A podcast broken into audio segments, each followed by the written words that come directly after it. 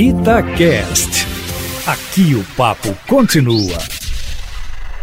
Olha, foi o que disse o presidente Jair Bolsonaro na sua live de ontem à noite, viu, Aline? Ele até citou uma passagem bíblica para dizer que o país precisa escolher em 2022 o quente ou frio, jamais o morno, mas sempre repisando que todo mundo sabe, isto é, que ainda não decidiu se será candidato no ano que vem, quando até as emas do Alvorada já sabem que ele é candidato sim.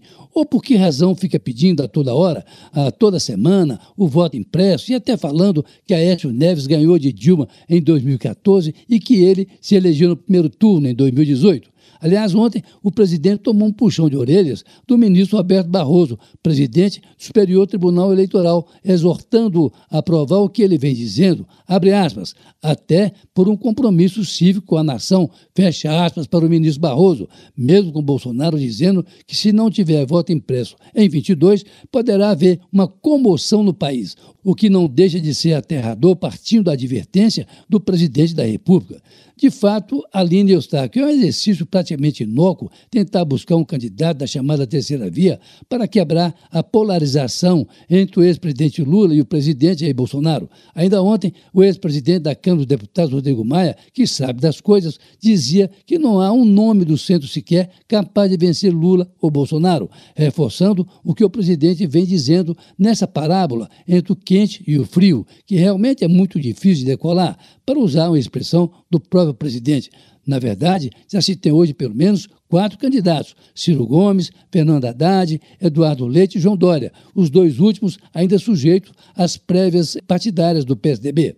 Enquanto isso, o outro lado também não dorme no ponto. Se Bolsonaro faz as suas motociatas, o ex-presidente Lula vem trabalhando na surdina e com o mesmo recado de Bolsonaro, sem também dizer que é candidato, como se agora, até agora, não houvesse um só nome para disputar as eleições de 2022. Mas a verdade é que tanto um como o outro são candidatos. Lula, por exemplo, está em dúvida se participa ou não da grande mobilização em seu favor amanhã, quando já estariam confirmadas 400 200 manifestações em todo o país e no exterior, em apoio a uma possível candidatura dele, em solidariedade às quase 500 mil vítimas que perderam parentes para a Covid-19 nesse primeiro ano de pandemia, e contra, claro, o presidente Bolsonaro, Eustáquio. E com mil e uma recomendações para evitar aglomerações, o que será muito difícil que não aconteça. Corre nos bastidores uma grande movimentação pré-eleitoral tudo em função, claro, de 2022. Agora mesmo, é o ex-governador do Maranhão, Flávio Dino, que vem pedir a desfiliação dele do PCdoB,